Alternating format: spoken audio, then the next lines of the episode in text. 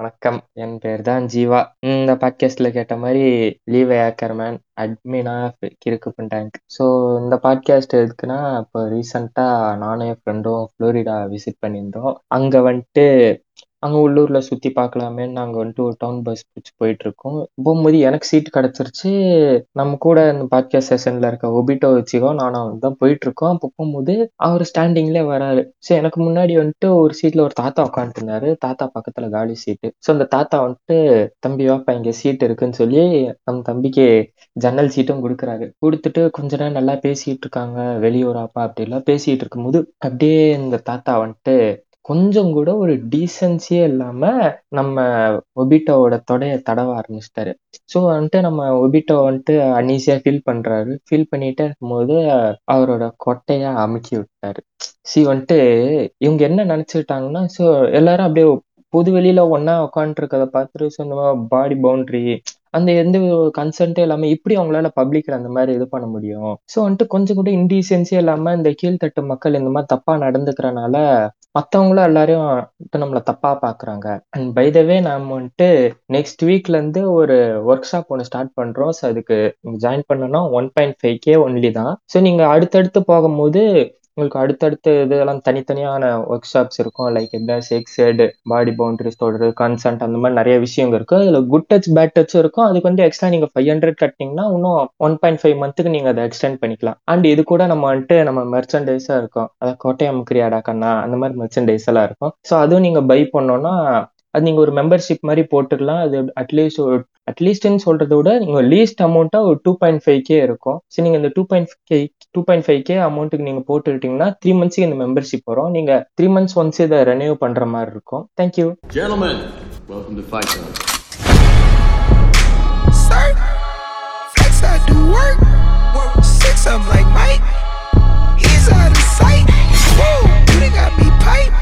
வணக்கம் உறவுகளே! நீங்கள் கேட்டுக்கொண்டிருப்பது உங்கள் fight club podcast with me Liv Ackerman. So இந்த பாட்காஸ்ட் நம்ம எதுக்காக நம்ம பேச ஆரம்பிச்சிருக்கோம்னா, நேற்று நைட் ஒரு 10, 10:30 ஆமா அந்த டைம் போல நான் வந்துட்டு அசைன்மெண்ட் எழுதிட்டு, மணி ஷாட் த பான்-அப் ஸ்டோரின்னு ஒரு டாக்குமெண்ட்ரியை பார்த்துட்டு இருந்தேன். அது நெட்ஃப்ளிக்ஸில் இருக்கும். ஸோ அது என்னன்னா, பான்-அப்ப ஒரு கதைன்னு இருந்துச்சு.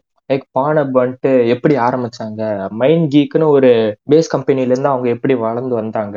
அவங்க சோலோ ஆக்டர்ஸ் எல்லாம் அவங்க வந்துட்டு எப்படி இது பண்ணுறாங்க சப்போர்ட் பண்ணுறாங்க அந்த மாதிரி போயிட்டு இருந்துச்சு. ஸோ அப்படியே போகும்போது நடுவில் ஒரு இது வருது. எப்படின்னா, ஒரு 14 இயர் ஓல்டு மதிற்கத்தக்க மதிப்பிற்தக்க பெண்மணி வந்து அவங்க அவங்க சீனியர் பையன் மேல ஒரு கிரஷ் இருக்கு.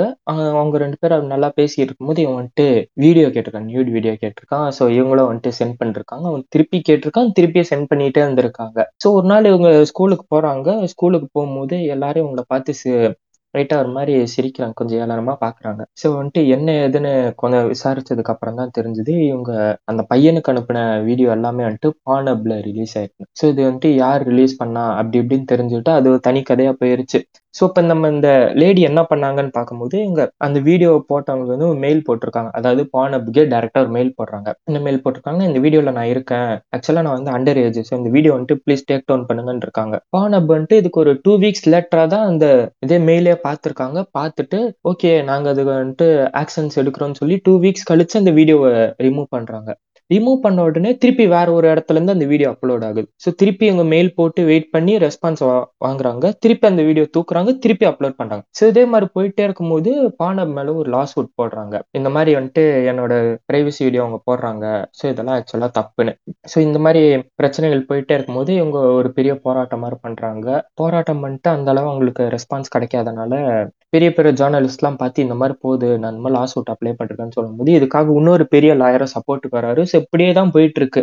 ஸோ இந்த சி சின்ன வயசு பொண்ணுங்க மேல பா பான்-அப் நடத்திருக்கிறது. அதாவது sex trafficking, human trafficking, rape videos எல்லாம் இருக்குன்னு சொல்லிருக்காங்க. ஸோ அந்த எந்த அளவுன்னு எனக்கு தெரியல. ஆனா வந்துட்டு ரேப் வீடியோஸ் எல்லாம் இருக்கு ஆக்சுவலா. ரேப் வீடியோஸ், சைல்டு பண்ண அந்த மாதிரிலாம் இருக்கு. இது வந்து கொஞ்சம் இதான் தப்பான விஷயம் தான். ஆனா இருக்கு. அதை நம்ம வந்துட்டு எதுவும் பண்ண முடியாது. ஸோ அவங்க ஒரு ஒரு தடவை அந்த வீடியோலாம் வந்துட்டு எத்தனை பேர் அதை ரிமூவ் பண்ண சொல்றாங்களோ, அத்தனை பேர் ரிமூவ் பண்ணிடுறாங்க. ரிமூவ் பண்ணிட்டு திருப்பி அதை அப்லோட் பண்ணிட்டே இருக்காங்க. ஸோ வந்துட்டு இந்த இது டாக்குமெண்ட்ரியில ஒரு இது மாடரேட்டரை கூப்பிட்றாங்க. ஸோ எப்படின்னா பானை பண்ணிட்டு மாடரேட்டர்ஸ் அப்பாயிண்ட் பண்ணுறாங்க ஸோ இந்த மாதிரி நாங்கள் வந்துட்டு என்னென்னலாம் சொல்கிறோம் இந்த மாதிரி ரிவ்யூ ஏதாச்சும் கொடுத்தாங்கன்னா நாங்கள் வந்துட்டு அது என்ன எதுன்னு பார்த்தா வீடியோலாம் டேக் டவுன் பண்ணுறோன்னு இருக்காங்க. ஸோ வந்துட்டு எயிட் ஹண்ட்ரட் மாடரேட்டர்ஸாக அப்பாயிண்ட் பண்ணிருக்காங்க. ஃபேஸ்புக் வந்துட்டு least porn consume porn consume porn upload பண்ணுற ஒரு சைட் இதுலேயே வந்துட்டு ஃபிஃப்டீன் தௌசண்ட் மாடரேட்டர்ஸ் இருக்காங்க. According to two thousand எயிட்டீனோட statistics படி. ஃபேஸ்புக்லேயே ஃபிஃப்டீன் தௌசண்ட் இருக்கும்போது இவங்க வந்துட்டு எயிட் ஹண்ட்ரட் தான் கொடுத்துருக்காங்க. இந்த எயிட் ஹண்ட்ரட் மாடரேட்டர்ஸ்க்கு என்ன வேலைன்னா daily seven hundred to thousand porn வீடியோஸ்குள்ள பார்த்து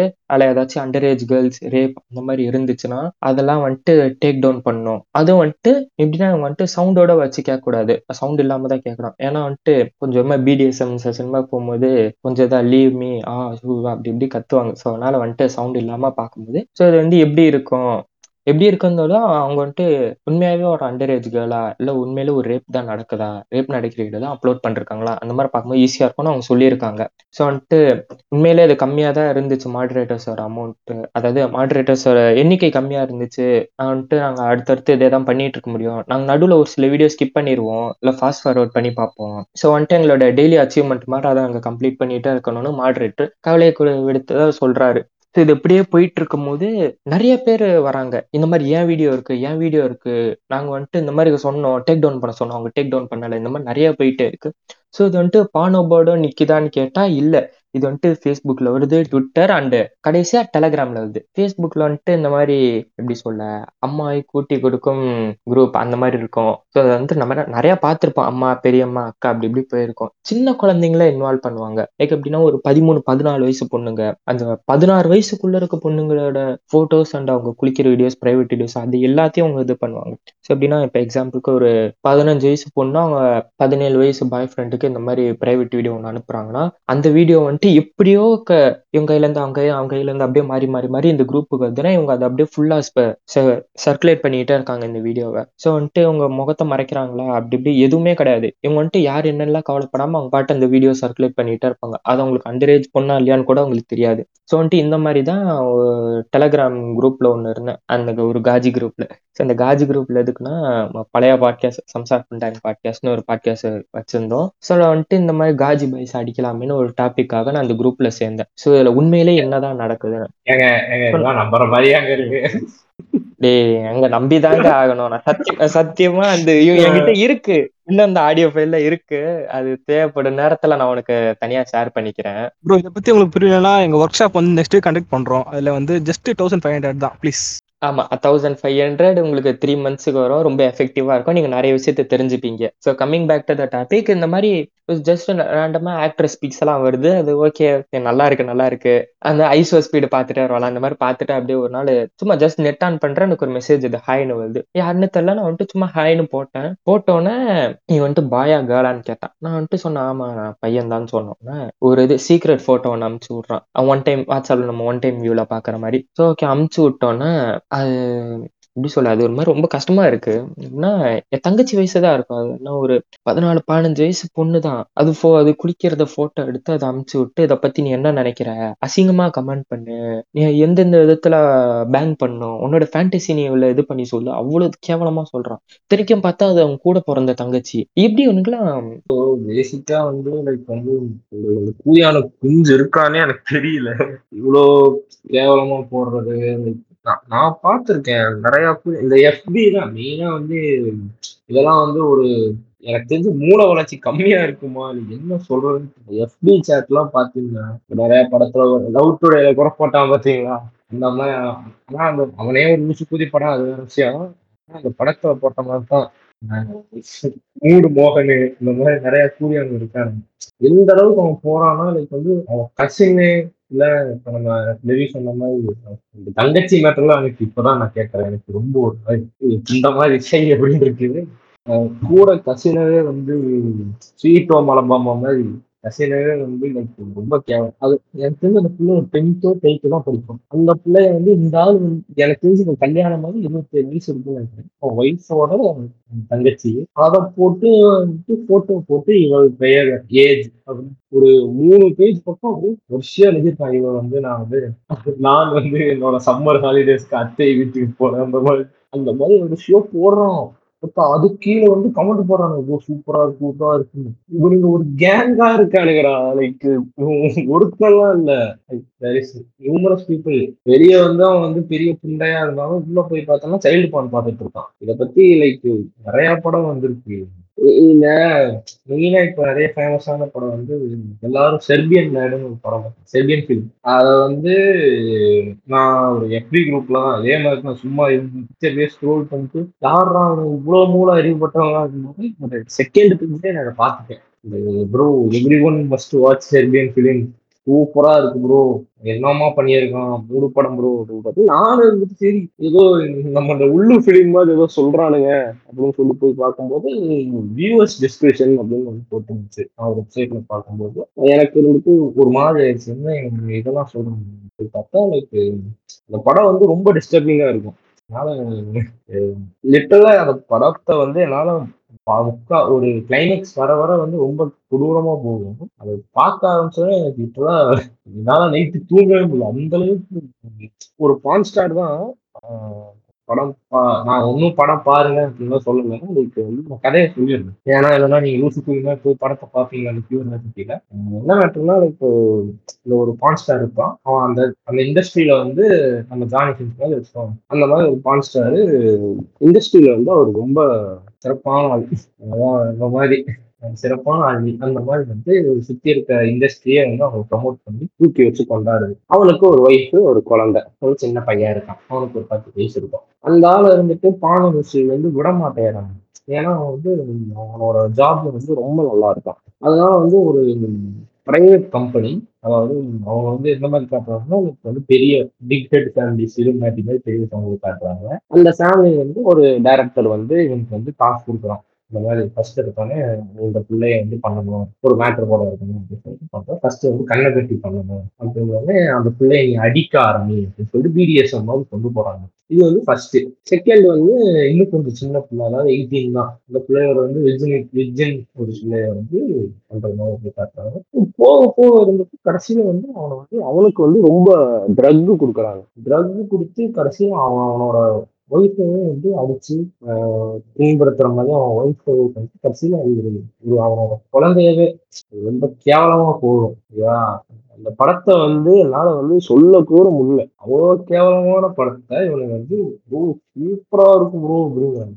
இதெல்லாம் ஒரு டிராமடைசிங்கான என் வாழ்க்கையில அது ஒரு டிராமடைசிங்கான சம்பவமும் மாறிடுச்சு எனக்கு அந்த அளவுக்கு இருக்க படத்தை வந்து இவங்க இருக்காங்க அப்ப பாத்துக்கோங்க எந்த அளவுக்கு மென்டல் மென்டலி இவனுக்கு வந்து இருக்காங்க எல்லாத்துக்காக ப்ராப்பர் செக்ஸ் எஜுகேஷன் இல்லாததும் டூ மச் ஆன் அடிக்ஷனும் அப்புறம் என்ன இறவு சொல்றதுன்னே தெரியல.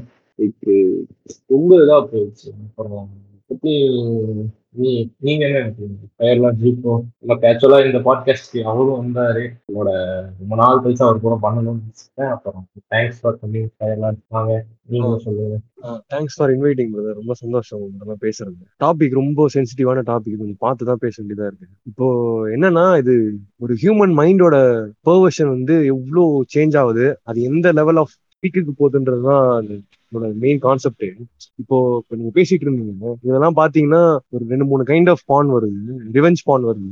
அப்புறம் ஸ்கேண்டல் பான் வருது. அப்புறம் இப்போ புதுசா ஏஐ மாதிரி அதுவும் ஒரு அதுவும் ஒரு விதமா பான் பண்ணிட்டு இருக்காங்க. சைல்ட் பான் வருது. இப்போ நார்மலா ரிவெஞ்ச் பான் பாத்தீங்கன்னா ஒரு எப்படி சொல்றது பர்சனலான திங் வந்து மோஸ்ட்லி பிரேக்கப் ஆன காரணத்துக்காக ஏதாவது ஒரு வகையில ரிவெஞ்ச் எடுக்கணுன்றதுக்காக அவன் முகத்தை காட்டாம அவன் வந்து இந்த மாதிரி அசிங்கமா ஒரு ஆக்ட்ல பண்றாங்க. ஸோ இந்த மாதிரி தான் ஸ்கேண்டலும் ரிவெஞ்சும் வருதுன்னு நினைக்கிறேன். ஆமா. அப்புறம் பாத்தீங்கன்னா ஆமா. ஸோ இது வந்து இதை வந்து பீக் லெவலுக்கு எப்படி போகுதுன்னா இதோட ரொம்ப வேர்ஸ்டா எந்த கேஸ் சினாரியோ போவாங்கன்னா எப்படின்னா இப்போ யாருக்குமே தெரியாம அக்கம் பக்கத்து வீட்ல இருந்து இந்த மாதிரி வீடியோ எடுக்கிறது கிளிப்பிங் எடுக்கிறது அந்த மாதிரி ரொம்ப சீப்பான ஆக்டிவிட்டிஸ் எல்லாம் பண்ணி அதை வந்து இப்போ இந்த- இந்த இந்த மாதிரி ஒரு அசிங்கமான காரியத்தை நான் பண்ணிட்டேன் இந்த காரியத்தை நான் வந்து ஷேர் பண்றேன்ட்டு அவனுங்க இருக்கிற எல்லா சைட்லயும் போட்டு விட்டுறாங்க. இவங்களெல்லாம் பத்தி நீ என்ன நினைக்கிற? இந்த மாதிரி மென்டலி இல்லா இருக்கவங்க இவ்வளவு கேவலமா பண்றாங்க. இவங்க இவங்க ரியல் லைஃப்ல பாத்திருக்கியா ஆக்சுவலி வந்து எனக்கு எனக்கு ஒரு ஃப்ரெண்டு ஃப்ரெண்டுன்னு சொல்ல முடியாது லைக் என்னோட மேபி மோர் மோர் லைக் சிஸ்டர்னு கூட சொல்லுங்க. அது என்னன்னா நாங்கள் ஜென்ரலாக பேசிகிட்டு இருக்கும்போது அந்த பொண்ணு திடீர்னு ஒன்று ஷேர் பண்ணான் நானும் அது கேட்டேன் லைக் அந்த பொண்ணுக்கு வந்து அம்மா வந்து சின்ன வயசுல லைக் தவறிட்டாங்க. அப்பா வந்து லைக் அவங்கள விட்டுட்டு வெளில வெளியில் போய் வேலை பார்க்குறாங்கன்ட்டு அவங்க வந்து வளர்ந்தது எல்லாமே பாட்டி வீட்டில் வளர்ந்தது போல. ஈவன் அவங்க சொந்த சித்தப்பா சித்தப்பானா அம்மாவோட சிஸ்டரோட ஒய்ஃப் அவங்களே வந்து இப்படி அபியூஸ் பண்ணுறாங்க அபியூஸ் பண்ணுறாங்கன்னா அந்த பொண்ணுக்கு வந்து ரீசெட் பண்ண வேற எங்கேயும் இல்லை. அந்த பொண்ணை பண்ணிக்குமா வந்து லைக் இது வந்து கேட்கவே எனக்கு ஒரு மாதிரி இருந்துச்சு. என்ன பண்ணுமா அந்த பொண்ணு போய் ஒரு சாமி ரூம்ல போய் உட்காந்துக்குமா எப்போல்லாம் அந்த பொண்ணுக்கு அந்த அந்த மீன் சொல்றது அந்த தாட் தாட்னா எப்படி சொல்றது அந்த எப்படி சொல்றது ஃபீல் பண்ணாங்க பாத்தீங்களா எனக்கு ஒரு மாதிரி இருக்குன்னு சொல்லிட்டு. அந்த ஃபீல் வரும்போது அந்த பொண்ணு போய் போய் சாமி ரூம்ல உட்காந்துக்குமா அந்த வீட்ல எல்லாம் கேட்பாங்களா லைக் ஏன் நீ சாமி ரூம்ல உட்காந்துக்கிற என் கூட பேசு பேசுன்ட்டு. அப்போ அந்த பொண்ணுக்கு இதை பத்தி வெளில சொன்னா இப்படி எடுத்துப்பாங்க தெரியாது இது சொல்ல பயமா. மோர் அது அந்த பொண்ணு இப்போ அதை விட்டு இன்னுமே வெளில வரல. சரி என்கிட்ட என்கிட்ட கூட சொல்லிருக்கு நான் இப்போ கூட எனக்கு அது மாதிரி தாட் வரும்னா நான் வந்து போயிட்டு வந்து சாமி ரூமில் போய் உட்காந்துப்பேன் அப்படின்னு சொல்லுவோம் லைக் இதெல்லாம் ரீசார்ஜ் பண்ண வேறு இடமும் கிடைக்கல. அப்படி இடம் கிடைச்சாலுமே யாரும் புரிஞ்சுப்பாங்களா இல்லையான்னு தெரியல. லைக் ரியல் லைஃப்ல எப்படின்னா இப்போ ஆன்லைன்ல வந்து சப்போஸ் ஒரு பான் ரிலீஸ் ஆச்சுன்னா வச்சுங்களேன் அது ஃபேக்கோ இல்லை ரியலோ முதல்ல வந்து பேரண்ட்ஸ் யாரும் சப்போர்ட் பண்ண மாட்டாங்க. இப்ப இவனுங்களால அஃபெக்ட் ஆனவங்க வந்து நிறைய பேர். இவனுங்க ஒரு கவுண்ட் ஒரு ஆயிரம் பேர் இருக்கானுங்கன்னா இவங்க அஃபெக்ட் ஆன அஃபெக்ட் ஆனவங்க வந்து ஒரு பத்தாயிரம் பேர் இருக்காங்க. நிறைய எனக்கு தெரிஞ்சு வயசானவங்க எனக்கு தெரிஞ்சு முக்காவாசி பேர் அதை பண்றாங்க. சின்ன பசங்களோட வயசாகி அதாவது ஒரு ஐம்பது ஐம்பத்தஞ்சு வயசு இருக்கவன் ஒருத்தன் க்ளோஸ் ஃப்ரெண்டு அவளுக்கு நடந்த விஷயம் இது. இப்போ அவள் வீட்டில் தனியாக இருந்துட்டா அவள் ஃப்ளாட்டில் இருக்காங்க. அவள் பக்கத்து அப்பார்ட்மெண்ட்டு ஒருத்தன் வந்து லைக் வந்து ஒரு தாத்தா இருக்காரு. ஒரு இந்த தாத்தா இருந்துட்டு அப்பப்போ வந்து என்னோட ஃபேமிலியோட அப்பா எங்களுக்குலாம் ஃப்ரெண்ட்ஸ் அப்பப்போ வந்து பார்ப்பாங்க இவங்க வீட்டில் அந்த பிள்ளைங்களோட ஃபோட்டோ இருக்கு. அது அப்பப்போ வந்து எடுத்து எடுத்து பார்த்துட்டே இருக்கும். ஒரு நாள் பார்த்தா அந்த பிள்ளை வீட்டில் வந்து அவங்க அப்பாவை வந்து இவன் மட்டும் தனியாக இருக்கும் அவன் ஆத்து வீட்டுக்குள்ள அப்படியே வந்துட்டான். அளவு திறந்துட்டு என்ன பாப்பா பண்ற? அப்படின்னு சொல்லிட்டு வந்துட்டான். வந்துட்டு ஒரு மணி நேரமா விட்டாலும் அங்க வந்து சும்மாவே உட்காந்துட்டு இருந்திருக்கான் அவன் சோஃபால அவன் பயந்து என்ன பண்றதுன்னு தெரியாம அவன் வந்துட்டு லைக் அப்போ வந்து நான் ஏன் என் கூட அவன் வந்து காலில் இருந்தான். அப்போ இந்த மாதிரி நடக்கும்போது நான் என்ன சொல்றேன்னு தெரியாம போலீஸ் கூப்பிட்டேன். இந்த இந்த மாதிரி பண்ணிட்டு இருக்காங்க அப்படின்னு சொன்னாரு. கரெக்டா போலீஸ் வந்தாரு லைக் அவங்க அப்பாவும் வந்துட்டாரு. ஒரு ரெண்டாள் வந்துட்டான். விசாரிச்சு போலீஸ் கேட்டானே அந்த ஆள் என்ன சொல்லிட்டான்? பெரிய பிரச்சனை பண்ணலாம் அப்படின்னு சொல்லிட்டு அவன் போலீஸ் கூப்பிட்டு அந்த ஆள் அடுத்த வாரமே வந்துட்டு காணாம போயிட்டான். லைக் பேசிக்கான ரிலேட்டிவ் மெசேஜ் வந்து என்ன ஆனாலும் இது வந்து ஒரு பெரிய அபிஷியலோ இல்லை. அட்லீஸ்ட் உங்க அப்பா அம்மாட்டையாச்சும் இதை சொல்லிடுங்க ஏன்னா like இது நீங்களே தான் அஃபெக்ட் ஆகி ஒரு பெரிய ட்ராமாக்குள்ள தான் போகுது. இது மாதிரி அஃபெக்ட் ஆன பீப்புள் சொல்றேன். அதனால லைக் உன்னை இந்த மாதிரி ஒருத்தன் பண்ணிட்டு அவன் சும்மா ஜாலி கூட போறதுக்குலாம் வந்து விடவே கூடாது. அவன் பொறுத்த வரைக்கும் அவனுக்கு ஒரு அழகான ஒரு மார்க்க கல்யாணம் பண்ணி விட்டுருவாங்க அதனால இந்த டாபிக்கை வந்து பேசவே முடியாது. என்னோட பழைய அந்த ட்ராமா அந்த சேர்பியன் தான் சொன்னது வந்து ரொம்ப ட்ராமடைசிங்கா இப்போ வந்துட்டு நான் ஒரு ஃபேக் ஐடி ஒன்று வச்சிருக்கேன். இப்போ கூட லாகின் பண்ணி வச்சிருக்கேன். ஸோ அதில் வந்துட்டு என்ன ஆச்சுன்னா போன மாசம் தான் ரீசெண்டாக நடந்தது தான். வந்துட்டு அந்த ஃபேக் ஐடியை கொஞ்சம் ஒரு இன்ஸ்டால ஒரு ஆள் அடிக்கிறதுக்காக ஸ்டார்ட் பண்ணி இருக்கிற எல்லா ஃபேக் ஐடியும் ஒண்ணா சேர்த்து ஒரு குரூப்ல அந்த ஆளே ஆட் பண்ணோம். ஸோ இப்போ இந்த. பிரச்சனை வந்துட்டு அந்த ஆளை பத்தி கிடையாது. இந்த ஃபேக் ஐடியில வந்துட்டு இது உண்மையாவே ஒரு ஐடி மாதிரி காட்டணுன்றதுக்காக ஒரு சில பிக்சர்ஸ் நான் வந்துட்டு டவுன்லோட் பண்றேன் பின்ட்ரெஸ்ட்ல இருந்து. ஸோ அதுல இருந்து அவங்க மூஞ்சே தெரிஞ்சிருக்காது. தெரிஞ்சாலும் வந்துட்டு ஃபுல்லி பிளர்ட் அந்த மாதிரி தான் இருக்கும். வந்துட்டு அந்த பிரைவசி மெயின்டைன் பண்றதுக்காக. ஸோ வந்துட்டு இந்த போட்டோலாம் நான் போடுறேன். கமெண்ட்ல வரான். வாவ் சூப்பர் அமேசிங் பியூட்டிஃபுல்ன்றான் எனக்கு பார்த்துட்டு ஒரே சிரிப்பா இருக்கு. யாரா அவன் ஃபேக் ஐடினே தெரியாம இப்படி மெசேஜ் பண்றான்னு ஒரு ரெண்டு நாள் கழிச்சா மெசேஜ் பண்றான். ஹாய்னா நானும் ஹாய்ன்னு வந்துட்டு எப்பவும் போல அண்ணா பண்ற? சப்பிட்டியா? தூங்கிட்டியா? அந்த மாதிரி மெசேஜ் போட்டுக்கிட்டு இருக்கான் நானும் வந்துட்டு ஆஹ் சப்பிட்டேன் தூங்கிட்டேன் அந்த மாதிரி போட்டேன். போட்டு அவன் கேக்குறான். உன் பேர் என்னன்னு கேட்டான். நான் வந்துட்டு ரேண்டமா ஒரு பேர் அடிச்சு விட்டேன். அதுக்கப்புறம் நீ எந்த ஊரு உன் வயசு என்ன என்ன படிக்கிறேன்லாம் கேட்டான். நான் இந்த மாதிரி சொன்னேன். எனக்கு வந்து பதினஞ்சு வயசு தான் ஆகுது. அந்த மாதிரி பூசூர்ல இருக்கேன். நான் வந்துட்டு இந்த மாதிரி இந்த ஸ்கூல் தான் படிக்கிறேன். இந்த ஸ்கூலுன்னு கூட சொல்ல இந்த ஸ்டாண்டர்ட் தான் படிக்கிறேன்னு சொன்னேன். ஒரு நல்லா பேசிக்கிட்டு இருந்தான். வந்துட்டு உங்களுக்கு என்ன பிடிக்கும்? என்ன மாதிரி படம் பிடிக்கும்? அதெல்லாம் சொன்னான். அவன் வந்துட்டு என்ன போட்டிருந்தானா ஏதோ அனிமி பத்தி போட்டான் ஆமா ப்ளீச் பத்தி ஒரு ரீல் ஒன்று போட்டிருந்தான். அவன் இது பர்சனல் ஐடியில ஸ்பேம் ஐடி மாதிரி யூஸ் பண்ணிட்டு இருந்தான். திருப்பி ஒரு ரெண்டு நாள் மெசேஜே பண்ணல. என்ன அப்படியே சீன் ஜோன்ல விட்டான் ரெண்டு நாள் கழிச்சு ஹாய்னா நானும் திருப்பி ஹாய்ல இருந்து. இதெல்லாம் எங்கன்னா நான் காலேஜ்ல உட்காந்துருக்கேன் ப்ராக்டிகல் பீரியடு உட்காந்து ஏன்டா ஜீவா? ஜீவா புள்ளதான் சீன் ஜோன் பண்ணுதுன்னு பார்த்தா பையனும் சீன் ஜோன் பண்ணுவோம் இல்ல ஆமா மாமா டோலியும் சீன் ஜோன் பண்ணா கொஞ்ச நாள் முன்னாடி. So coming back to the topic so வந்துட்டு அந்த பையன் வந்துட்டு ரெண்டு நாள் முன்னாடி பேசுவோம் நான் காலேஜ்ல உட்காந்துருக்கேன் என்னை சுத்தி அப்படியே பசங்க உட்காந்துருக்கானுங்க ப்ராக்டிகல் பீரியட் யாரும் இல்லாதனால. இந்த ஃபேக் ஐடி பத்தி என் காலேஜ் பசங்களுக்கு தெரியும். உட்காந்து எல்லாம் சிரிச்சு இருப்போம். தப்பு தப்பா டைப் பண்றதெல்லாம் பார்த்துட்டு. இந்த மாதிரி ஹாய்ன்னா நானும் ஹாய்னு போட்டேன். நான் கூட போல என் ஃப்ரெண்டு தான் வாங்கி போட்டான். விடுறா மச்சா நான் பாத்துக்கிறேன்னு சொல்லி ஹாய்னு போட்டான். போட்டோன்னே நான் ரொம்ப ஓப்பன் டைப் பண்ணான். யாரு? அந்த சைடு மெசேஜ் பண்ணா நான் ரொம்ப ஓப்பன் டைப் பண்ணான். நானும் வந்துட்டு அதான் நானே என் ஃப்ரெண்டு வந்து டைப் பண்றான். ஓ அப்படியான்னு சொல்லிட்டு அந்த ஓ அப்படியான்னு போட்டு ம் கே கே அந்த மாதிரி போட்டு வச்சேன். போட்டோன்னா உன்கிட்ட ஒன்று சொல்லணும்னா உன் வந்துட்டு சொல்லுங்கன்னு டைப் பண்றேன் ஃப்ரெண்டு டைப் பண்ணோன்னா நான் இந்த மாதிரி உன்னை லவ் பண்றேன். உன்னை ரொம்ப பிடிச்சிருச்சு. அந்த மாதிரி சொல்றான். என் ஃப்ரெண்டு நீ எமோஜில ரியாக்ட் பண்ற அந்த ஷாக்கிங் எமோஜி போட்டு ஓ அப்படியா? எதனால பிடிச்சிருந்தா அண்ணன் ஜிவி அவன் என்ன நீ வேற அண்ணன் ஜிவி மூவி பார்த்துட்டு வந்துருப்பாரு. இந்த ட்ரெயின்ல பார்த்தா உடனே லவ் வந்துரும். ஸ்டேஷன்ல பார்த்தா லவ் வந்துரும் சொல்லிட்டு அதுவே ட்ரை பண்ணிருக்காரு போல வீட்டை வந்து. ரெண்டு நாள் வந்து ஜிவி மூவிஸ் பார்த்துட்டு இருப்பாரு. ஜிவி மூவிஸும் மணி சார் மூவிஸும் வந்து பார்த்துட்டு இருப்பான் போல மத்த தத்தி புண்டையா இருப்பான். அவன் என்ன பண்ணிட்டானா டெட்லைன் கொடுக்குறான். உனக்கு ரெண்டே நாள் தான் டைமு அதுக்குள்ள நீ வந்துட்டு எனக்கு ஓகே சொல்லணும்னு சொல்லிட்டு அவன் பாட்டு கிளம்பி போயிட்டான். எனக்கா? ஒரு மாதிரி ஆயிருச்சு. இவர் அப்படியே என்னடா எப்படிடா இந்த மாதிரிலாம் இது பண்றாங்கன்னு யோசிச்சுட்டு இருக்கேன். பசங்கள்லாம் சிரிக்கிறானுங்க கும்பலா உட்காந்துட்டு. இதுக்கப்புறம் என்ன ஆச்சுன்னா ஒரு ரெண்டு நாள் கழிச்சு திருப்பி இன்னொருத்த இதே மாதிரி வந்துட்டான். நான் உன்னை லவ் பண்றேன்னு சொல்லிட்டு போறான். ஸோ இந்த மாதிரி அந்த ஃபேக் ஐடி ஸ்டார்ட் பண்ணதுல இருந்து யார் யாரெல்லாம் என்கிட்ட பேசுறாங்களோ நான் அவங்க எல்லாருக்கிட்டே வந்துட்டு பதினஞ்சு பதினாறு வயசு அதான் ஃபோர்டீன் டு சிக்ஸ்டீன் இயர்ஸ் தான் சொல்லி வச்சிருப்பேன். அவனுங்களும் பயங்கரமா ஃபிளர்ட் பண்ணுவானுங்க சிக்ஸ்டீன் பண்ணலாமான்னு கேட்பானுங்க. டிக் பிக்லாம் அனுப்பி விடுவான். அவங்ககிட்ட இருக்க துளசி கலெக்ஷன் எனக்கு அமுச்சு விட்டான். அதான் ஆச்சரியம். சோ வந்துட்டு இந்த மாதிரிலாம் அமுச்சு இருக்க அதெல்லாம் ஏன் அனுப்புறீங்கன்னு கேட்டா யூஸ்ஃபுல்லா இருக்கும்ன்றான். அதெல்லாம் நான் எப்பயோ பார்த்து அடிச்சு முடிச்சிட்டேன். இப்ப யூஸ்ஃபுல்லா வந்து என்ன பண்றது? எனக்கு அதை பத்தி போர் அடிச்சிச்சுன்னா அவன்கிட்ட சொல்லவும் முடியல. அவன் அவனை அப்படியே சைலண்டா இது வந்து ரெக்வஸ்ட் மட்டும் டெலிட் பண்ணி விட்டேன். மெசேஜை டெலிட் பண்ணி விட்டேன் கம்ப்ளீட்டா ஸோ இந்த மாதிரி இது பண் ஃபேக் அவனுக்கு தெரிஞ்சு இதை பண்றானுங்களா? இல்ல தெரியாம பண்றாங்களான்னு ஒரு டவுட்டா இருக்கு. பிரதர் உங்களுக்காச்சும் பரவாயில்ல. ஃபேக் ஐடி நினைச்சு பண்றாங்க. இது வந்து எப்போனா நான் பதினாறு வயசு ஆ, அந்த ஏஜ்ல எப்போனா ரெண்டாயிரத்தி இருபது லாக்டவுன் அப்போ வந்து லாக்டவுன்ல மோஸ்டா ஃபோன் தான் யூஸ் பண்ணிட்டு இருப்பேன். மோஸ்டா ஃபோனு இப்போ மீம்ஸ் பார்த்துட்டு இருப்பேன். இப்போ என்ன பண்ணுவோம்? நான் லூஸ் தனமான பண்றது கமெண்ட் பண்றது. கமெண்ட் பண்ணி சில பேர் சிரிப்பானுங்க. சில பேர் வந்து டிஎம்ல வந்து திட்டுவானுங்க. அப்படி அப்படி எனக்கு கொஞ்சம் அது கொஞ்சம் ஜாலியா இருந்துச்சு.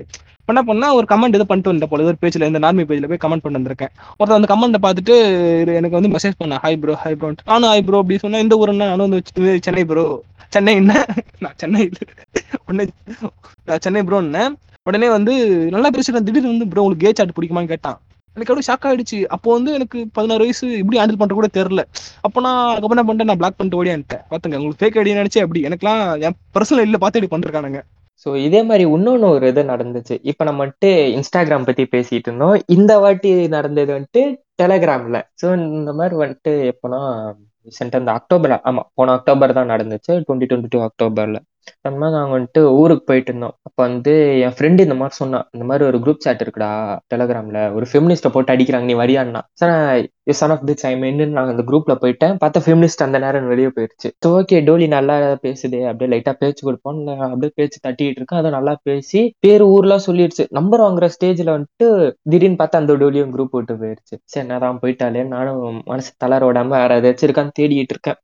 ஒருத்தன் மெசேஜ் பண்றான். ஹாய்னா ஹாய்னா பாய் ஆர் கேர்ள்ன்னா எனக்கு தெரிஞ்சு வச்சு ரைட்டு ஓகே இப்படிதான் வருவான். நான் வந்துட்டு கேர்ளுன்னு போட்டேன். கேர்ளுன்னு போட்டா உன் பேர் என்ன? உன் வயசு என்னன்னா? நான் வந்துட்டு அதான் முன்னாடி சொன்ன மாதிரி இந்த பதினாலு டு பதினாறுல பதினாலுன்னு செலக்ட் பண்ணி போட்டேன். அவனுக்கு இருபத்தெட்டு வயசு. என்ன சொல்றான்னா ஐ லவ் யூன்னு சொல்லிட்டு டிக் பிக் அமுச்சு விட்டான் சீக்ரெட் பிக்சர்ல நான் வந்துட்டு இன்னும் ஓப்பன் பண்ணவே இல்லை. எனக்கு தான் தெரிஞ்சிருச்சு அதான் டிக் பிக்குன்னு இந்த இடத்துலதான் என் மூளையை யூஸ் பண்ணி நான் அதை ஓப்பன் பண்ணாம அப்படியே வச்சுக்கிட்டு இருந்திருக்கேன். அதான் வந்துட்டு அமுச்சு விட்டு இந்த மாதிரி கேட்கறான். நல்லா இருக்கா? பிடிச்சிருக்கான்னு கேட்கறான்.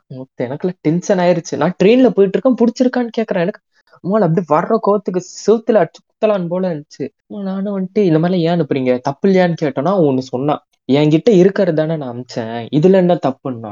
கும்மாளோக்க யாரா அணின்னு ஆயிருச்சு. சோ வந்துட்டு அப்படியே நான் லாஜிக்கல் குண்டையா பேசுறான் குண்டானவன்.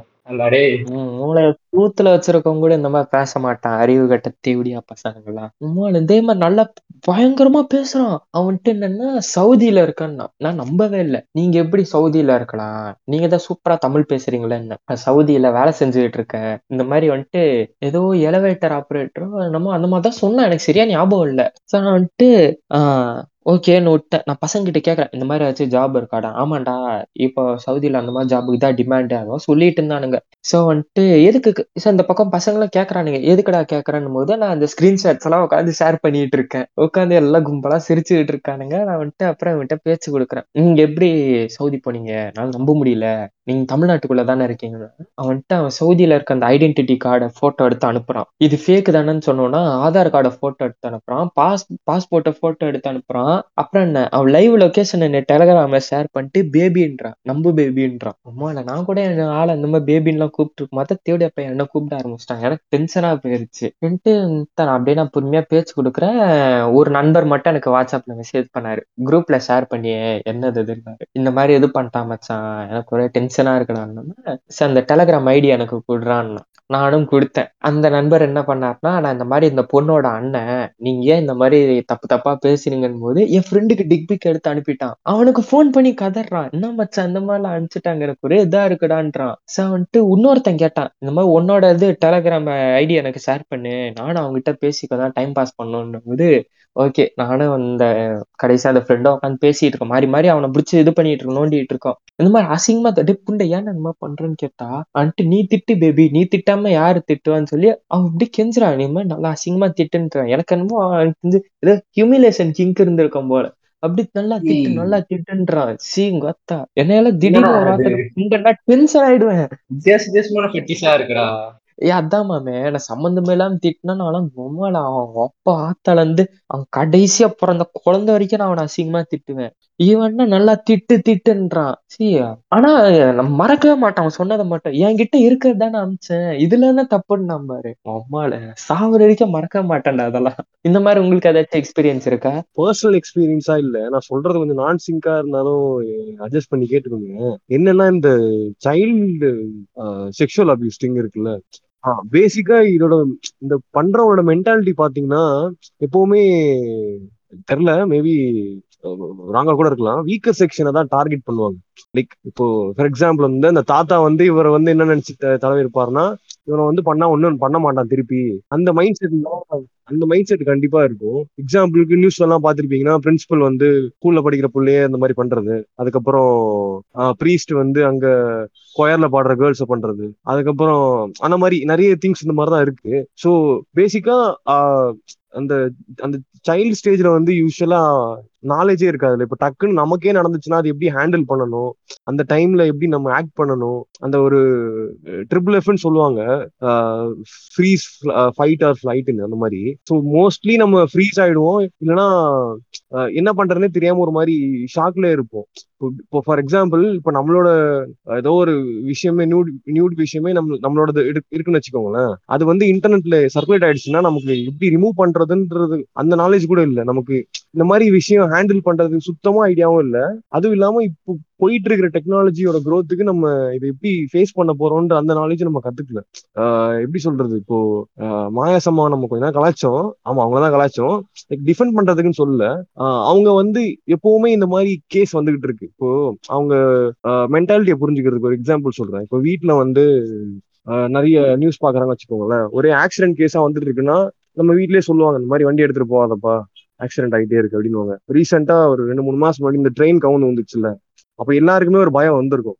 இனிமே ட்ரெயின்ல போகக்கூடாதுன்ற ஒரு பயம் கண்டிப்பா வந்திருக்கும். ஸோ அந்த மாதிரி தான் ஒரு ஒரு பர்டிகுலர் திங்கை வந்து அவங்களுக்கு வந்து அவங்க அது அந்த மாதிரி கேசஸ் டீல் பண்றதுனால அவங்களுக்கு நிறைய இந்த மாதிரி விஷயம் வந்துட்டே இருக்கிறதுனால அவங்க மைண்டே எப்படி மாறி இருக்கும்னா லைக் எங்கேயுமே போக முடியாது. யாரையுமே நம்ப முடியாது. அப்படின்ற மாதிரி இருக்கும். இப்போ அவங்க மைண்டுக்குள்ள போய் உட்காந்து பாத்தீங்க வச்சுக்கோங்கன்னா எப்படின்னா அவங்க குழந்தைய வந்து அவங்க ரிலேட்டிவ்ஸ்க்கு கொடுக்கவே அவங்க பயப்படுவாங்க. அந்த மாதிரியும் போகக்கூடாது பட் ஸ்டில் அவங்க மைண்ட் அப்படி ஆயிடுச்சு. ஸோ அதனாலதான் ஏதோ ஒரு ரேண்டமா ஒரு பூக்கடைக்கார அக்காட்ட அவங்க குழந்தை வந்து இந்த மாதிரி பண்ணிட்டாங்கன்ட்டு அது ஒரு பெரிய இஷ்யூ ஆகலாங்க பட் ஸ்டில் அது வேற ட்ரால்மெண்ட் இருந்து பட் சொல்ல வரேன். எனக்கு பேசிக்கா எப்படி சொல்றது?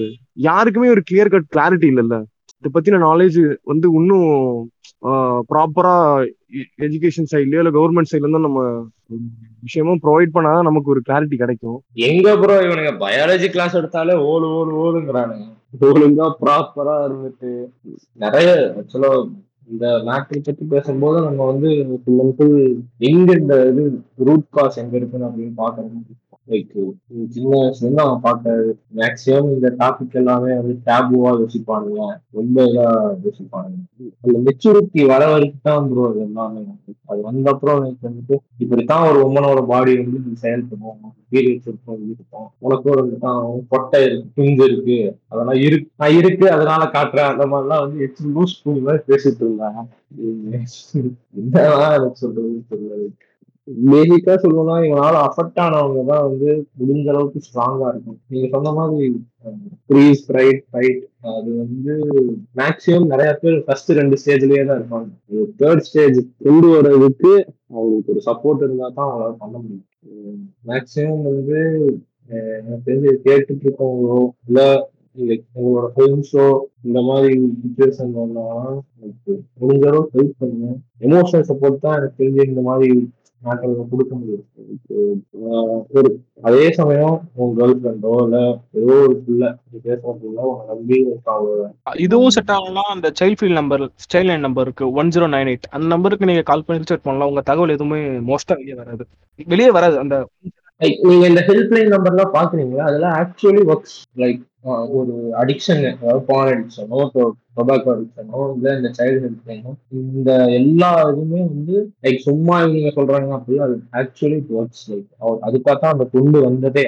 வந்து ப்ராப்பராக மெயின்டைன் பண்ண முடியும் ஓகேவா ஸோ லைக் மோஸ்டா வந்து இது- இதை பத்தி சில நாலேஜ் இல்ல. லைக் சில நாலேஜ்ன்றத விட இது எப்படி மத்தவங்க அக்செப்ட் பண்ணிப்பாங்கன்றது. மத்தவங்க கிட்ட சொல்றதுக்கு மத்தவங்க கிட்ட அது கரெக்டா அந்த பொண்ணு அந்த பொண்ணுக்கோ பையனுக்கோ கைட் பண்றதுக்கு அவனுக்கு முதல்ல அறிவு இருக்கணும். அதே சமயம் இந்த பொண்ணுக்கும் சொல்ல தைரியம் இருக்கணும். வாய்ஸ் அவுட் பண்ணணும் எப்படி எப்படி சொன்னா லைக் எனக்கு இந்த அபியூஸ் நடந்துச்சுன்னா நீங்க முதல்ல வந்து தைரியமா வெளில வந்து சொல்லணும். யாரும் வெளில சொல்லிட்டா உன்னை யாரும் சந்தேகப்பட சின்ன பசங்க யாரும் சந்தேகப்பட மாட்டாங்க. அதே சமயம் உங்களுக்கு ரொம்ப ரொம்ப இதா இருக்கா? ஒன் ஜீரோ நைன் எயிட் இந்த சைல்ட் ஃபீல் நம்பர் சொல்லிட்டா அவங்க தாராளமா வந்து உங்களுக்கு ஒரு கவுன்சிலிங் கொடுப்பாங்க. ஒரு மென்டலி ஒரு சைக்காலஜிஸ்ட் கூட்டிட்டு வந்து கூட்டிட்டு வந்து ஒரு நல்ல ஒரு கவுன்சிலிங் கொடுப்பாங்க. ஸோ வந்து மேபி நீ மற்றவங்கிட்ட பேசுறதுனாலயோ மற்றவங்கிட்ட ரீச் பண்றதுனாலுமே ஆகாது. ஒரு நல்ல ஒரு டாக்டரை பார்த்தா தான் உங்களுக்கு வந்து அவங்க தான் உங்களுக்கு வந்து ஒரு வழி சொல்லுவாங்க. எப்படி வெளில வருதுன்ட்டு. ஏன்னா சப்போஸ் அது வெளியிலனா அந்த ட்ராமான்றது வந்து உனக்கு எப்படி சொல்றது இந்த லைஃப் லாங் ஃபுல்லாவே இருக்கும். இப்போ நான் சொல்றேன்ல தெரிஞ்ச அந்த பொண்ணு கேஸ்லயே அந்த பொண்ணுக்கு இது நடந்து சிக்ஸ்த் படிக்குமா நடந்துச்சான் இப்போ அந்த பொண்ணு லைக் காலேஜ் படிக்கிறா. இன்னுமே அந்த ட்ராமா இருக்கு. இப்போ என்னால் ஒன்றுமே சொல்ல முடியாது. இப்போ நான் வந்து எனக்கு அதை எப்படி ஹேண்டில் பண்றது கூட எனக்கு தெரியல. நான் என்ன சொன்னா லைக் ஒரு நல்ல சைக்காட்டிஸ்ட் பாரு அப்படி சொன்னதுக்கு இல்லை இது எப்படி எனக்கு வீட்டில் சொல்றதுக்கு பயமா இருக்கு வீட்டில் சொல்றதுக்கு பயமா இருக்குது அது எப்படி எனக்கு பண்ணணும்னு தெரியல அப்படி சொல்லிட்டு லைக் அந்த ஒரு சரியான அறிவு அறிவு இல்லாத காரணம் தான். அது வந்து ஒன்று ஸ்கூல்ல அந்த செக்ஸ் எஜுகேஷன்ன்றது ஸ்கூல்லேயும் கொண்டு வரணும்.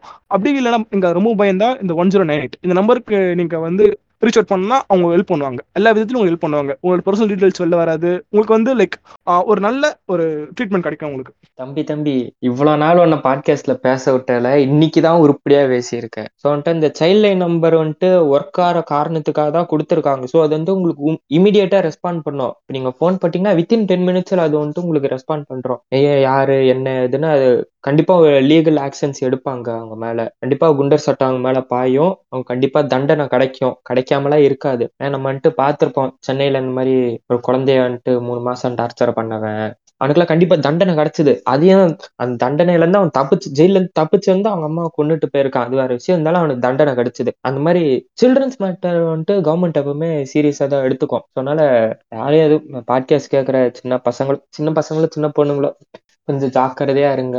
அதோட கண்டிப்பா இது ஒர்க் அவுட் ஆகும். இந்த மாதிரி சைல்ட் லைன் நம்பரு நீங்க ஒரு பேரண்ட்ஸ் கிட்ட ரீச் அவுட் பண்றதோ இல்ல நீங்க யாரை ரொம்ப நம்புறீங்களோ அது அவங்க கிட்ட ரீச் அவுட் பண்றது ஏன்னா அவங்க வந்துட்டு இது இன்னும் ஒரு முக்கியமான ஒரு பர்சன் கிட்ட சொல்லி இதை இன்னும் அது வந்துட்டு லீகல் ஆக்ஷன் எடுக்கக்கூடிய ஒரு லெவலுக்கு இதை கொண்டு போகலாம் அடுத்த லெவலுக்கு இதை கொண்டு போகலாம் ஸோ அதனால நீங்க உங்களுக்குள்ளே அதை வச்சுக்காதீங்க.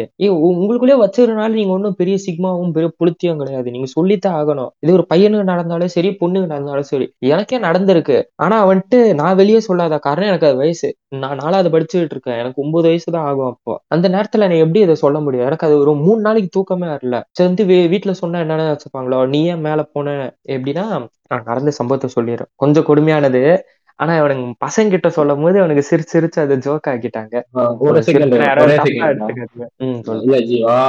இங்க நிறைய கூலியானுங்க வந்து ப்ரோ இந்த மாதிரி ரேப் விஷயம் அதே. நிறைய பொண்ணுங்களே நான் பார்த்துருக்கேன். நிறைய விஷயம் வந்து இந்த மாதிரி ரேப்பு செக்ஷுவல் ஹாரஸ்மெண்ட் இதெல்லாம் வந்து பிள்ளைகளுக்கு மட்டும்தான் நடக்குதுலாம் இல்லை. ஓகேவா பசங்களுக்கும் நடக்குது. அது வந்து நான் நிறைய நிறைய பேர் பார்த்துருக்கேன். ஜியோ கதையை நான் நிறைய கேட்டிருக்கேன்.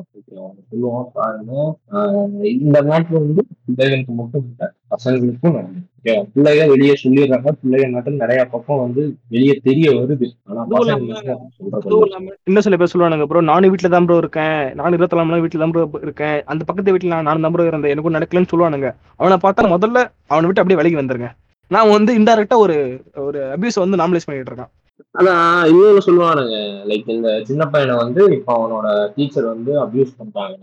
அந்த மேட்ரு வெளியே இப்போ இந்நேரம் நான் இருந்திருந்தோம்டா இந்நேரம் நடத்த சீனே வேற ஒரு புரியுமா?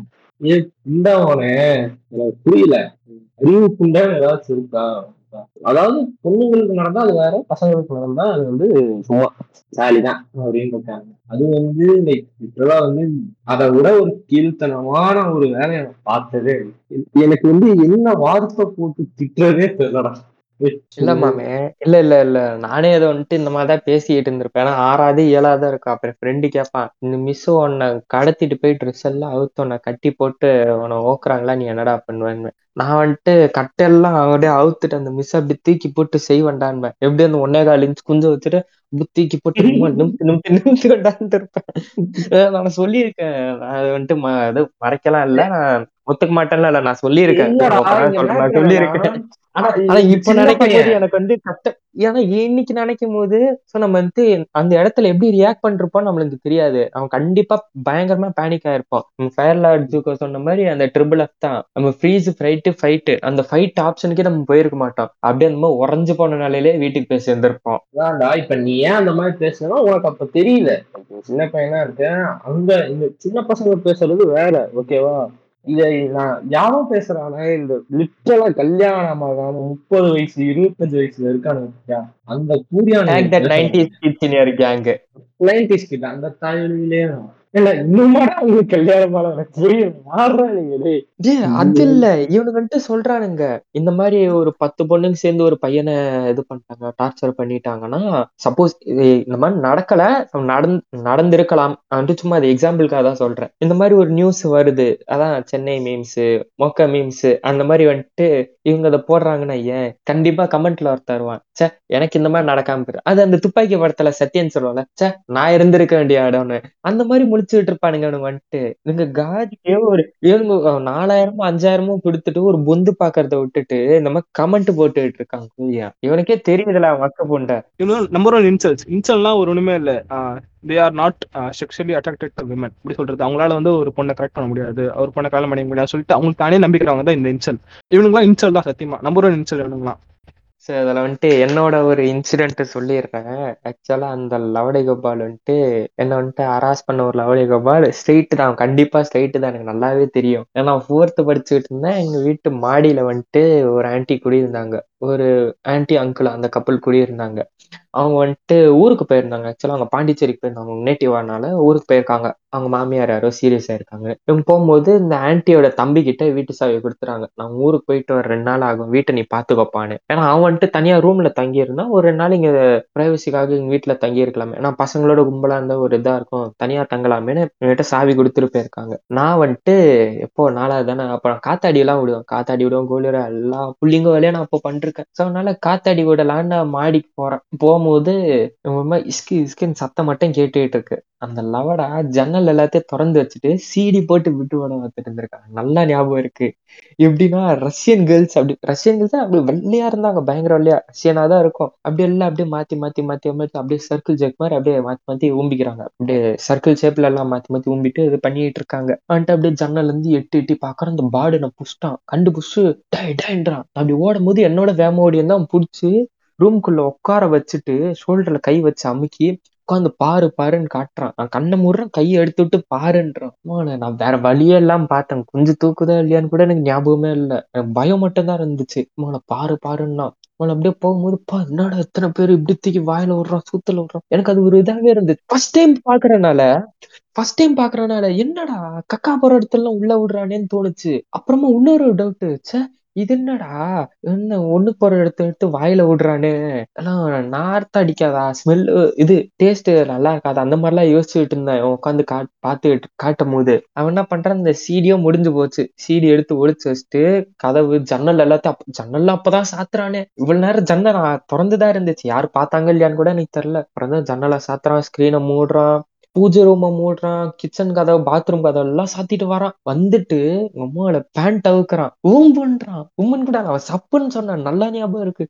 அப்படியே அப்படியே உறைஞ்சு போய் நிக்கிறோம். கண்ணுல இருந்து தண்ணியா வருது. அண்ணா விட்டுருங்கண்ணா ப்ளீஸ் அண்ணா கெஞ்சிட்டு இருக்கான் அவன்கிட்ட. கால்ல விழாத குறையா. அண்ணா இல்ல. சப்பிதான் போகணும். அட்லீஸ்ட் தொட்டுட்டாச்சும் போகணும் அப்படியே அந்த- அவ எல்லா கதவையும் சாத்தனா ஆனா மெயின் டோரை மட்டும் சாத்த மாறான்ட்டான் மெயின் டோர் திறந்தே தான் இருந்துச்சு. அம்மாவோட பெட்ரூம்ல இருந்து பிடிச்சேன் ஓட்டம். இது ஓடுறா ஓடுறா ஓடுறா ஓடுறான்னு ஓடிட்டேன். அதான் நம்ம ஃபயர்லாடு முன்னாடியே சொன்ன மாதிரி ஃப்ரீஸ் ஃப்ரைட்டு ஃபைட்டுக்கு பல ஐயா ரன்னவே இப்படி பிச்சுட்டு ஓடிட்டேன். அதுக்கப்புறமா வந்துட்டு ஒரு மூணு நாள் யாருக்கிட்ட எப்படி ஷேர் பண்ணான்னு கூட தெரியல. ஏன்னா இப்ப வந்துட்டு இப்ப பசங்கிட்டே சொல்றேனே இப்படி இந்த மாதிரி அவன் பேண்ட்டை விட்டு சப்புன்ட்டான்டா நீ சப்பிருப்படான்னு சொல்லிருவானுங்க. சின்ன பசங்கனால இவனுங்க எப்படி ரியாக்ட் பண்ணணும்னு தெரியாது. அவனுங்க அப்படியே ஊரெல்லாம் சொல்லிட்டு இருப்பானுங்க. ஆனா வந்துட்டு சப்போஸ் அவனுக்கு சொல்லி நான் ரோட்ல நடந்து போகும்போது பூல் சப்பி பூல் சப்பின்னு எனக்கு கை காட்டுவானுங்க. அதனால நான் பயந்துகிட்டு சொல்ல. வீட்டுல சொன்னா தான் அந்த அசிங்கமான படம் பாக்குறானே. நீ ஏன் எட்டி பார்த்தேன்னு கேட்பாங்க. அதனால நான் சொல்லல. ஆண்டி இப்ப சொல்லியிருந்தா வந்துட்டு கண்டிப்பா அவனுக்கு ஒரு தண்டனை கிடைச்சிருக்குமோ என்னமோன்னு இப்ப நான் ஃபீல் பண்றேன். இப்ப இப்ப அந்த கூதி என்ன பண்றான் எனக்கு தெரியல. அன்னைக்குதான் அவனை கடைசியா பார்த்தேன். அதுக்கப்புறம் முகத்தே பார்க்கலாம் வாழ்க்கையில. அன்னைக்கு இல்ல அன்னைக்கு இல்ல டெவிலு அன்னைக்கு நான் மாடியில இருந்து ஓடி வந்தது அவன் இன்னும் ஒரு மூணு நாள் இருந்தான் அந்த வீட்டுல நான் கேள்விப்பட்டேன். அவன் போறப்பெல்லாம் நான் வீட்டுக்குள்ள பயந்து உட்காந்துருப்பேன் பெட்ரூம்ல கதவை சாத்திட்டு உட்காந்துட்டு இருந்தேன் திருப்பி வந்து எங்க தூக்கி ஓத்துற போறான்னுட்டு. அதுக்கப்புறமா ஒரு தடவை வந்தான்னு கேள்விப்பட்டேன். ஆனா திருப்பி அதே பயத்தோட உள்ள இருந்தனால நான் கவனிக்கல அவனை. தெரிஞ்சு இதுக்கு மேல வாழ்க்கையில அவனை பார்த்தனா மூத்தரசங்களை கூட்டிட்டு போய் கொச்சு மேல மிதி மிதி இல்ல இல்ல இப்ப வந்துட்டு அந்த அந்த லவடு என் கண்ணு முன்னாடி மாட்டினானா என்கிட்ட இருக்க மான் கொம்பு எடுத்து உம்மால இந்த பக்கம் விட்டு அப்படி அந்த பக்கம் எடுப்பேன். அவ்வளவு காண்டாகுது எனக்கு. இருக்கும் அந்த இது டிஸ்கார்டு டிபில பார்த்தா கூட தெரியும். மான் கொம்பு ஒண்ணு கையில வச்சுட்டு போஸ் கொடுத்துட்டு இருப்பேன். அந்த மான் கொம்பு எடுத்து உம்மால அப்படியே சதக்குன்னு விட்டுறேன் வந்து ரத்தம் தெறிக்க தெறிக்க கொள்ளுவேன். டராண்டினோ படத்துல வர மாதிரி. நீங்க. மாஸ் ப்ரோ திவிடியா பையன் நான் பயத்துல சொல்றேன்டா. எனக்கு இன்னும் அது ஒரு மாதிரி டிராமடைசிங்காவே இருக்கு. Bro god lifetime settlement இருக்குப்பா ஆனா உங்க லெவலுக்குலாம் இல்ல. இந்த மாதிரி என் தங்கச்சி வந்துட்டு சில மாதங்கள் முன்னாடி கேட்டுச்சு. நீ மட்டும் இன்ஸ்டா யூஸ் பண்ற போஸ்ட் எல்லாம் போடுற அப்படி இப்படி ஜாலியா உன் ஃப்ரெண்ட்ஸ் கூட எல்லாம் பேசுற ஆன்லைன் ஃப்ரெண்ட்ஸ் எல்லாம் வச்சிருக்க மீட் பண்ணிட்டாரன்லாம் போறேன்ல. ஆமா அதுக்கு என்ன போன்னு கேட்டோன்னே எனக்கு இன்ஸ்டா வச்சு கொடுந்துச்சு எனக்கு அப்படியே இந்த கஸ்ஃப்ரிங் மீம் டெம்ப்ளேட் இருக்கும்ல அப்படியே இந்த லிஃப்ட்ல இருக்கும்போது அப்படியே தலைக்கு பின்னாடி பிளாஷ்பேக்ல ஓடுமே அப்படியே எனக்கு இதெல்லாம் ஓடுது. இந்த லவுடி சொல்லிட்டு இந்த மாதிரி மெசேஜ் பண்றது டிப்பி காமிச்சதும் அவ்வளவு விஷயமா எனக்கு ஓடிட்டு ஒரு செகண்ட் அப்படி நின்றுட்டு வந்துட்டு சொல்றேன் இல்ல இந்த வயசு உனக்கு இன்ஸ்டாகிராம் கிடையாது. அது வந்து திருப்பி கேக்குது ஏன் இன்ஸ்டா கிடையாது? நீ இந்த வயசுல தான் ஆரம்பிச்சேன்னு கேக்குது? இல்ல நான் அப்ப ஆரம்பிச்சப்ப அப்ப இப்படி இல்ல இப்போ மோசமா இருக்கு வேணான்ட்டு எனக்கு அது வந்துட்டு எப்படி என் தங்கச்சி கிட்ட சொல்லணும்னு எனக்கு ஒரு அது ஒரு பயம் இருந்துகிட்டே இருந்துச்சு. சொன்னா என்ன நினைச்சுப்பாளோ? அந்த மாதிரி ஆயிரம் விஷயம் மைண்டில் ஓடிட்டே இருந்துச்சு. ஆனா நான் ஒரு குறியாவே இருந்தேன். அது இன்ஸ்டாகிராம் வரக்கூடாது. அவன் வந்தானா கண்டிப்பா ஏழா கூடமா ஏதாச்சும் நடக்கும். அந்த அந்த ஒரு பயத்திலே நான் வந்துட்டு இது பண்ணிட்டேன். இல்ல வேணான்ட்டேன். ஓ எந்த வயசுங்கிறத விட என்ன மெச்சூரிட்டி ஏஜ் அந்த மெச்சூரிட்டி ஏஜ் வந்து முக்கியம். அதே சமயம் எக்ஸ்பீரியன்ஸ் ஆகும் எக்ஸ்பீரியன்ஸ்னா நீங்க வந்து இத்தனை வருஷம் இந்த வேலை பார்த்தோம் அந்த மாதிரிலாம் இல்லை. அவன் இதெல்லாம் வந்து அவன் வாழ்க்கையில நடந்திருக்கான். அவன் இதெல்லாம் பார்த்துருக்கான். அதைத்தான் வந்து மேக்ஸிமம் எக்ஸ்பீரியன்ஸ்னு வந்து மீன் பண்றது. இதே இப்போ வந்து நம்ம தேவிக்கோ இல்ல நான் சொன்ன பிள்ளைக்கு நடந்ததுலாம் வந்து அறிவு புண்டைன்னு வந்து அந்த மெச்சூரிட்டி லிட்டரலா வயசு வந்து ஐம்பத்தஞ்சு வயசு ஆச்சு. ஓகேவா அந்த ஆளுக்கு. அதாவது அந்த ஆளுக்கும் ஒரு பேரன் பேரு பேச்சு எல்லா பிள்ளையும் இருக்கும். அது கூட தெரியாம இந்த மாதிரி வந்து இந்த சூர்யாவின் இருக்கனாலவே வந்து இப்ப நம்ம தங்கச்சியோ நம்ம அக்காவோ இல்ல நம்ம கசினோ அவங்களெல்லாம் வந்து லைக் நம்ம இந்த ஐஜில வைக்கும்போது நமக்கே பயமா இருக்கும். ஏய் எனக்கே இங்க சேஃபா இல்லடா. எனக்கே கேனக்கு கே பிக்ஸ் இந்த டிக் பிக்ஸ் எல்லாம் அனுப்பும்போது சரி நமக்கு நடக்கிற மாதிரி மத்தவங்களுக்கு நடக்குது. அதெல்லாம் வந்து இந்த மாதிரிலாம் சோசியல் மீடியா தெரியும். நம்ம பிள்ளைக்கு தெரியலன்னா அது வந்து டிராமடைஸ் ஆயிடுங்க ஜீவா பயப்படுறாங்க அதுதான் அதுதான் இருக்கு.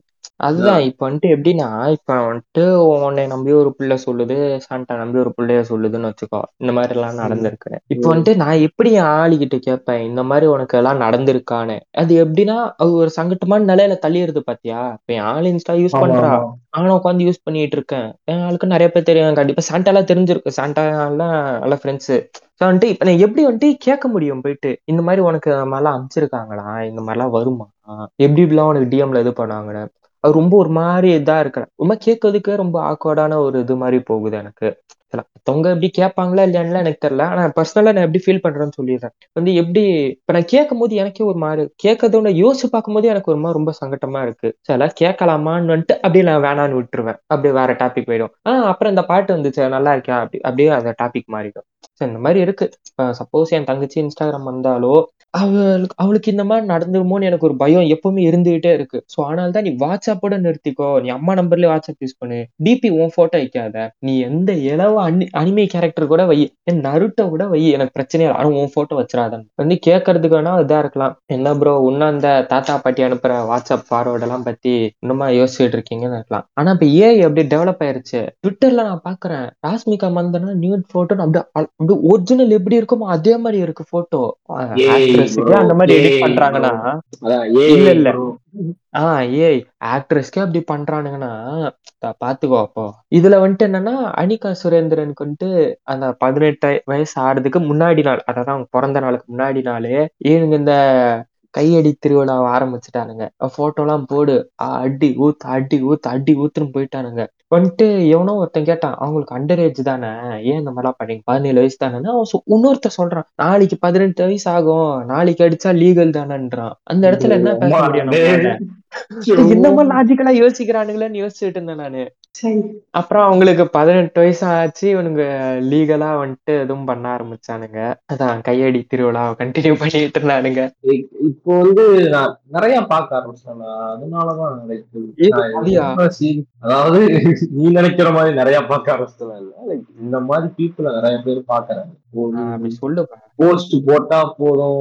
ஓக்கரானுங்க அந்த பிள்ளைய பிடிச்சி comment okay admire but everyone எல்லாருமே தான் ஒரு புள்ள போஸ்ட் போட்டா நல்லா இருக்குன்னு சொல்லி பார்ப்பாங்க. ஆனா இவன் ரொம்ப எக்ஸ்ட்ரீமா போயிடணும் அதுதான் வந்து எனக்கு என்ன கேள்வினா உன் உன் வீட்டுல ஓட்டா உனக்கும் அப்பா தங்கச்சி அந்த மாதிரிலாம் எதுவும் அதான் ஒரே இது. இந்த புண்டெல்லாம் இருந்தா நீ இப்படி யோசிப்பியா? உக்கா நாளைக்கு நான் போற வரேன் அப்படின்னு கூப்பிட்டா என்னடா சொல்லுவாங்க அவன் என்ன சொல்லுவான் அவன் வா ப்ரோன்பா ஆள் சேர்ப்பான் கேங் பேங்குக்கு அவ்வளவு கேவலமான ரிட்டார்டு திவிடியா பசங்க.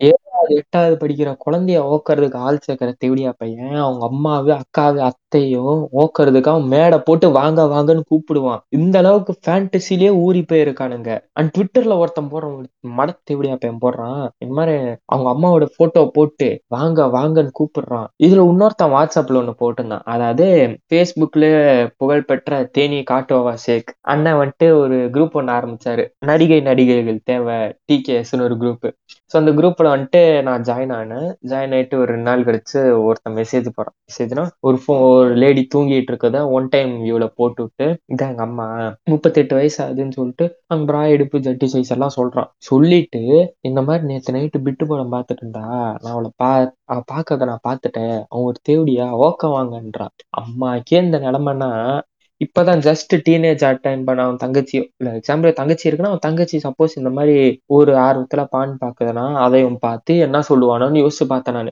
அதுவே ஒரு ரொம்ப இதா இருந்துச்சு கொடுமையா இருந்துச்சு. இப்படிலாம் செஞ்சாலே செய்யக்கூடிய ஆளுங்களா இருக்காங்களேன்னு.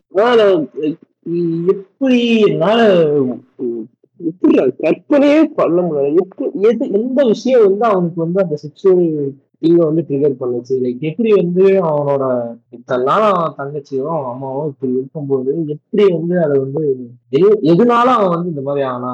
அந்த கேள்வி வந்து ஒண்ணு இருக்குல்ல. அதுக்கு வந்து எனக்கு எனக்கு வந்து அவ்வளவா ஆன்சர் தெரியல எனக்கு அந்த கேள்வி இப்பவும் இருந்துட்டு இருக்கு எப்படி ஒருத்தனால இப்படிலாம் வந்து யோசிக்க முடியும்? அவன் எந்த சூழ்நிலைனால எந்த ஒரு வளர்ப்பு எந்த என்விரான்மெண்ட்னால இந்த கேள்வி வந்து லைக் வந்து எனக்கு ரொம்ப நாளாவே இருந்துச்சு ஒவ்வொருத்தவனும் அதான் ஒவ்வொருத்தவன் என்விரான்மெண்ட் எப்படி இருக்கும் நம்மளால சொல்ல முடியாது. அவன் என்ன இருந்தாலும் அதான் எனக்கு இன்னொரு பெரிய ரைஸ் ஆகுங்க என்ன எல்லாம் இருந்தாலும் எப்படிதான் அவங்க பெத்த அம்மாவே இப்படி போட முடியும். அந்த கேள்வி வருதுல இருக்கு அந்த கேள்வி கண்டிப்பா இருக்கு.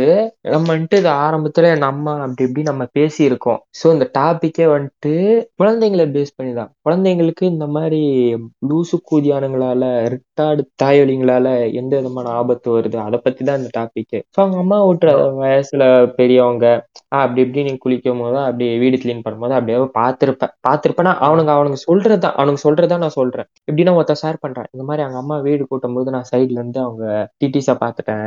அப்படி இப்படி சொல்லுவான். ஒருத்தன் குளிக்கும் போது அதை எட்டி சொல்லுவான். இரு இரு. இதுல என்னன்னா குழந்தை ஸ்கூல் படிக்கிற குழந்தை உன்கிட்ட மேக்ஸ் என்ன ஹோம்ஒர்க்குன்னு கேக்குற குழந்தை A square plus two A B plus B ஸ்கொயர்னா என்ன? இந்த ஃபார்ம்ல என்னன்னு சொல்லி கொடுன்னு கேட்குற குழந்தைய எப்படி அவனால இப்படி ஃபேண்டசைஸ் பண்ண முடியும்னு எனக்கு யோசிச்சு பார்க்க முடியல. இந்த அளவுக்கு காமத்துல ஊறி போயிருக்கீங்க. மிஞ்சி போன நீ ஏதோ போட்டோவோ படமோ இல்ல அப்படியே கதையோ வேலைமா காமிச்சா படிச்சுட்டு அடிச்சுட்டு தூங்கு. அது எதுக்கு நீ இதுல மீம்ஸ் எல்லாம் போடுறானுங்க. இது மாதிரி தங்கச்சியை ஓத்தேன் அம்மா ஓத்தேன் அந்த மாதிரி மீம்ஸ் எல்லாம் போடுறான். அது வந்துட்டு உண்மையிலேயே ஃபேண்டசைஸ் பண்ணி அதுலயே மூழ்கி அதோட விளைவாதான் வந்துட்டு அவன் அவன் தங்கச்சியோட போட்டோவை அனுப்பி விடுறான். அசிங்கமா கமெண்ட் பண்ணு. குஞ்சு எப்படி இருக்குன்னு இவ்வளவு காட்டு. நான் போய் காட்டுவேன். அந்த மாதிரி எல்லாம் சொல்றான் அதான் டேய் நீ சொன்ன பார்த்தேன் இப்ப கடைசியா அந்த ஆன்டி வந்து இப்படி இருக்காங்க அத்தை வந்து இப்படி இருக்காங்க. அந்த மீன்ஸ் வந்து நானும் ஒரு நாள் எந்த கூடியும் ஆஹ் எவனோ ஒருத்தன் வந்து இந்த பாருங்க இந்த மாதிரிலாம் மீன்ஸ் போடுறானுங்க. அப்படின்னு சொல்லி ஒருத்தன் ஸ்டோரி போட்டிருந்தான். அவேர்னஸ் மாதிரி காட்டணும். இந்த மாதிரி ஒரு தேவையா பசங்க எவனோ ஒருத்தன் போட்டிருந்தான் ஐஜில லைக் அவர் மீன் இது அப்புறமா ஸ்டோரி ஷேர் அந்த அந்த அக்கௌண்ட்டுக்குள்ள போய் பார்த்தோன்னா எப்படி இருக்கு சொல்லி பார்த்தா என் அத்தை வந்து இன்னைக்கு வந்து வா- மிளகா காய போட்டுருந்தாங்க. அப்போ அவங்க கீழே குடிச்சாங்க அது சூப்பரா இருந்துச்சு. இப்படி போடுறான் ஏ, அதெல்லாம் எப்படி போடுறான்னா அந்த சீரியல் ஆன்டி அந்த சீரியல் ஆக்டர்ஸ் எல்லாம் இருக்காங்க அவங்கள எடிட் பண்ணி இப்படி போட்டு அதான் ரொம்ப என்னால ஏன் அவன் வந்து கேப்ஷன்ல வந்து ஒரு நாலஞ்சு பேரை வந்து டைப் கொடுத்து வச்சிருக்கான். என்னடா இந்த அளவுக்கு வந்து வெளியில ஒரு நாளை வந்து லைக் நான் வந்து இந்த அளவுக்கு டீப்பா போக நான் நினைக்கல. ஓகே லைக் இந்த டாபிக் வந்து நான் முன்னாடி சொன்ன மாதிரி லைக் எதிர்பார்த்ததை விட ரொம்பவே டீப்பா போய் எங்களுக்கு இதை ஏன் பண்ணணும்னு தோணுச்சுன்னா லைக் வந்து ஆஹ் எங்களுக்கு ஒரு ஃபியர் இருந்துச்சு. பாட்காஸ்ட் பண்ணும்போது ரொம்ப சென்சிட்டிவான டாபிக்கு மேக்ஸிமம் எல்லாத்துக்கும் வந்து காமெடியா இருக்கிறத தவிர கொஞ்சம் ரீச் ஆகணும் உங்களுக்கு நிறைய பேர்த்துக்கு இது தெரியணும் இப்படிலாம் இருக்கு. அப்புறம் இந்த மாதிரி குரூப்ஸ் இந்த மாதிரி இருக்கவங்க எதுவுமே நீங்க வந்து ஜாயின் பண்ணாதீங்க. அதாவது மாஸ்டர்பேஷனுங்கிறது நான் ஒன்றும் பொண்ணுக்கும் பசங்களுக்கும் பசங்களுக்கு மட்டும் சொல்லல உள்ளவங்களுக்கும் சேர்த்து தான் சொல்றேன். அவங்க அவங்களுக்கு என்னென்ன பார்க்கணுமோ அதெல்லாம் பார்த்துட்டு அவங்க வாட்டுக்கு லைக் டூ மச்சா பண்ணக்கூடாது. அதைத்தான் நான் சொல்றேன். லைக் ரொம்ப பண்ணீங்கன்னா வந்து உங்களுக்கு தான் ஹெல்த் அஃபெக்ட் ஆகும். கான்சன்ட்ரேஷன் போகும். ஏகப்பட்ட திங்ஸ் இருக்கு. அதெல்லாம் நான் வந்து பத்து மணி டாக்டர் சொல்லிட்டு ஸோ அதாவது லைக் நிறைய பேர் அஃபெக்ட் ஆனவங்களை பார்த்தீங்கன்னா இந்த மாதிரி ட்ராமடைஸ் அவங்களுக்கு எமோஷனல் சப்போர்ட் கொடுங்க அப்புறம் முடிஞ்ச அளவுக்கு வந்து மெச்சூர்டா இருங்க எப்படியா தெரிஞ்சுப்பாங்க இப்படியும் இருக்கானுங்க மனுஷனுங்க. இவ்வளவு கேவலமாகவும் இருக்கானுங்க. பார்த்தா இருந்துட்டு முடிஞ்ச அளவுக்கு அவாய்ட் பண்ணுங்க. இல்லைன்னா அந்த கூடிய அவனை திருத்தணும்னா போலீஸ் புடிச்சு கொடுத்துரு பாருங்க அவனால வந்து அடுத்து வேற எவனா அஃபெக்ட் ஆகாம இருப்பான். ஓகேவா சொல்றேன். அவ்வளவுதான் என்னோட கருத்து. மத்தவங்க ஜீவா சேண்டா சொல்லுங்க. ஸோ இந்த டாபிக் வந்துட்டு ஒன்றும் இல்லை. அசைன்மெண்ட் எழுதும் போது எவ்வளோ நேரம் பாட்டு கேட்கறது ஸோ ரொம்ப நாளாச்சு இந்த டாக்குமெண்ட்ரி டவுன்லோட் பண்ணி வச்சிருக்கோம். அப்படியே அதை ஸ்பிளிட் ஸ்க்ரீனில் போட்டு எழுதலாமேன்னு ஜாலியாக ஆரம்பிச்சது. ஓகே இது வெறும்னே வந்து பான் ஸ்டார்ஸ்க்கும் பானப்பு அதை பத்தி தான் வரும்னு நினைச்சேன். நான் நடுவில் வந்துட்டு சைல்ட் டிராஃபிக்கிங்கு ரேப்பு பண்ற வீடியோ அப்லோட் பண்றது இந்த மாதிரி சைல்டு அபியூஸ் இந்த மாதிரிலாம் வருது. ஸோ வந்துட்டு இதை ஈஸியாக தாண்டி போயிடலாமே நினைச்சிட்டு இருக்கும்போது நேற்று நைட் எனக்கு இதுதான் மண்டையில் ஓடிட்டே இருந்துச்சு. இதை பத்தி நம்ம கண்டிப்பா பேசியே ஆகணுமே தான். உடனே நான் உனக்கும் சரி சாண்டாக்கும் சரி மெசேஜ் போட்டேன் நான். இந்த மாதிரி டாபிக் நம்ம எடுத்து பேசலாம்னு. ஏன்னா ரொம்ப நேரம் மைண்டை விட்டு போகவே இல்லை. நான் ஈஸியாக மறந்துடுவேன் டாபிக்லாம் நிறைய இது மறந்து வச்சிருப்பேன். ஸோ அதனாலேயே நான் வந்துட்டு நோட்ஸில் போட்டு வைக்கிறதோ இல்லை வாட்ஸ் வாட்ஸ்அப்ல இருக்க மெசேஜ் யுவர் செல்ஃப் அதுல வந்துட்டு நான் ஒரு சில டாபிக்லாம் போட்டு வச்சிருப்பேன். ஓகே இந்த டாபிக் பேசலாம் இந்த இது இன்ட்ரோலாம் எடுத்து வைக்கலாம். ஸோ இந்த ஒரு பாட்காஸ்ட் மட்டும்தான் இது எனக்கு அவ்வளவு சீக்கிரம் மறக்கவே இல்லை. அதோட சேர்த்து பானப்ல வந்து இல்ல ஒரு விஷயம் சொல்லிடுறேன். பானப்ல ஏன் வந்துட்டு அந்த ஒரு சில வீடியோலாம் டேக் டவுன் பண்ண மாட்டாங்கன்னா வியூயர்ஸ் அதை தான் விரும்பி பாக்குறாங்க. அப்ப வந்து ஒரு டீனேஜ் கேர்ளை கம்பல் பண்ணி போடுறது அவங்க கன்சென்ட்டே இல்லாம ரேப் மாதிரி ரேப் இல்ல நான் ரேப் மாதிரி காட்டுற அந்த இது இந்த மாதிரி பிளாக்மெயில் பண்ணி போடுறது ஸோ அந்த மாதிரியான வீடியோஸ் எல்லாம் அவங்க வந்துட்டு ரொம்ப விரும்பி பார்க்கறனால இந்த வீடியோஸும் அவங்க ஒரு சில நேரம் டேக் டவுன் பண்றது இல்லைன்னு இந்த கேஸ் போட்டு அவங்க சொல்லிட்டு இருக்காங்க. ஆண்டா இப்போ என்னன்னா இப்போ Instagram not only Instagram most of the social platform வந்து is a biggest mislead for எக்ஸாம்பிளுக்கு வந்து இந்த மாயசம்மா மாயசம்மான்னு மட்டும் நான் சொல்ல முடியாது. இதே இந்த சைடு பார்த்தீங்கன்னா இந்த முற்போக்கு பேஜ் வச்சுட்டு இருக்கானுங்க ப்ரோ நான் வந்து முற்போக்கு ப்ரோ ஆன்லைனில் வந்து முற்போக்கு வளர்க்கணும் ப்ரோ வாட் எவர் வளர்க்குறையோ என்ன பண்ணுறியோ அது உன்னோட தனிப்பட்ட விருப்பம். பட் ஒரு முற்போக்கு போர்வைக்குள்ள இருந்துட்டு பொண்ணுங்கிட்ட தப்பா பேசுறது ஒரு பொண்ணு நம்பி வந்து உன்னை நம்பி வந்து உன்ட்ட ஒரு விஷயத்த சொல்கிறான்னா லைக் அதை மிரட்டி நீ வந்து அவட்ட இருந்து நியூட் வாங்குறது. அதுவும் மட்டும் இல்லாமல் எக்ஸாம்பிள் இந்த இவங்க எப்படி இருக்காங்கன்னா வந்து ஒரு ரெண்டு மூணு நல்லதை வந்து ரெண்டு மூணு நல்ல கருத்தை வந்து அது எல்லாரும் அக்செப்ட் பண்ணிக்கிற மாதிரி தான் இருக்குது அது நான் குறை சொல்ல வரல. அதை வந்து பொது வெளியில் போட்டுட்டு அவனுக்கு இன்டெரக்டாக என்ன பண்ணுறாங்கன்னு நமக்கு தெரில இப்போ நமக்கு தெரிஞ்சது பார்த்தா இந்த மாயசம்மா அப்புறம் இந்த ஆஸ்தட்டிக் ஏலன் சம்திங் அப்புறம் இந்த திராவிட காணாலன் இவங்கெல்லாம் வந்து எப்படின்னா வந்து இது இது நடந்து ஒரு ஒன்றரை வருஷம் இருக்கும். இது இந்த திராவிட கனல்ன்றது ஒரு ஒரு ஒன்றரை வருஷம் நடந்த கதை. என்னன்னா இவன் வந்து ஒரு முற்போக்கு முற்போக்குன்ற மீன்ஸ் வந்து ஆன்லைனில் வந்து சமுதாய கருத்துக்களை சமுதாய கருத்துக்கள் மற்றும் சமுதாய சீர்த்தம் அதை பற்றி பேசுகிறவன் வந்து அவன் டிஎம்ல போய் நிறைய பொண்ணுங்கிட்ட போய் பண்ணிருக்கான் ஸோ வந்து நீங்கள் வந்து மோஸ்ட்டாக வந்து ஆன்லைனில் வந்து பிளைண்டாக யாரையும் நம்பாதீங்க. ஆனால் சொல்கிறேன்னா இன்ஸ்டா ஆன்லைன் யூஸ் பண்ணாதீங்கன்னு சொல்ல வரல. பிளைண்டாக யாரையும் நம்பாதீங்க. எதுக்கும் அவன் சொல்கிறது கரெக்டா ஃபேக்ட் வைஸ் கரெக்டாக இருக்கான்னு சொல்லிட்டு எதுக்கும் ஒரு வாட்டி கிராஸ் செக் பண்ணிட்டுப்பாங்க. அதேமாரி உங்களுக்கு எந்த ப்ராப்ளம் இருந்தாலும் மென்டலாகவும் சரி எதாவும் சரி சரியான ஒரு சைக்காட்டிஸ்ட்டை வந்து நீங்கள் போய் பாருங்கள் அதுவும் என்னால் முடியலன்ற பட்சத்தில் நீங்கள் ஒரு அண்டர் கிட்ட இருந்தால் அந்த ஒன் ஜீரோ நைன் முன்னாடி சொன்ன மாதிரி அதை சார்ட் அவுட் பண்ணுங்க. அப்படி இல்லைனா உங்களுக்கு க்ளோஸ் ஃப்ரெண்ட் நான் அப்படி சொல்கிறேன் கண் முடித்தனமாக அவன் நம்புவோம் ப்ரோ அப்படி சொல்லிட்டு நினச்சிருந்தா அவன்கிட்ட கன்ஃபார்மாக ஷேர் பண்ணிங்க. நீங்கள் ரெண்டு பேரும் சேர்ந்து ஒரு நல்ல டாக்டரையோ இல்லை வேறு யாராச்சும் பார்த்தா உங்களுக்கு நல்லது. அதான் நான் சொல்கிறது ஸோ நீங்கள் பிளைண்டாக ஆன்லைன் நம்பிட்டு ஆன்லைனில் சொல்கிறத கேட்டு காசை வேஸ்ட் பண்ணாதீங்க. அதே சமயம் எவனையும் ஆன் முக்கியமாக எவனையும் ஆன்லைன் நம்பாதீங்க. இந்த பேஜ் வச்சுக்கிறேன் ப்ரோ கண்டென்ட் போடுறோம் ப்ரோ சொல்லிட்டு எவனையுமே நம்பாதீங்க ஆன்லைனில் இந்த டாபிக் உள்ளூரம் வரும்னு யோசிச்சே பார்க்கல. இவ்வளோ டீப்பாலாம் பேசணும்னு யோசிச்சே பார்க்கல. கண்டிப்பா ஒரு ரெண்டு மூணு இடத்துல நிறைய இடத்துல சிரிப்போம் தான் யோசிச்சேன். காமெடி இந்த சாண்டா பாடு இப்படி காமெடி பண்ணுவான் சிரிச்சிடலான்னு இருந்தோம். ஆனா இவ்வளவு தூரம் காமெடி பண்ணாம கேரி பண்ணி போனதுக்கு சாண்டாக்கு ஒரு பெரிய தேங்க்ஸ் அதோட இன்னைக்கு நம்ம கூட வந்த டெவில் குஞ்சு ஸ்பெஷல் கெஸ்ட் ஃபயர்லா ஜூக்கோ அவரால் கடைசி நேரத்தில் இணைய முடியாமல் போனதால ஒரு சின்ன மன வருத்தம். அவருக்கு பர்சனல் ஒர்க்ஸ்னால கடைசி நேரத்தில் அவரால் ஒரு நோட்ஸ் சொல்ல முடியாமல் போயிடுச்சு ஸோ இத்துடன் விடை பெறுவது உங்கள் ஃபைட் கிளப் பாட்காஸ்ட் குழுவினர். போடுற அந்த பிஜிஎம்மை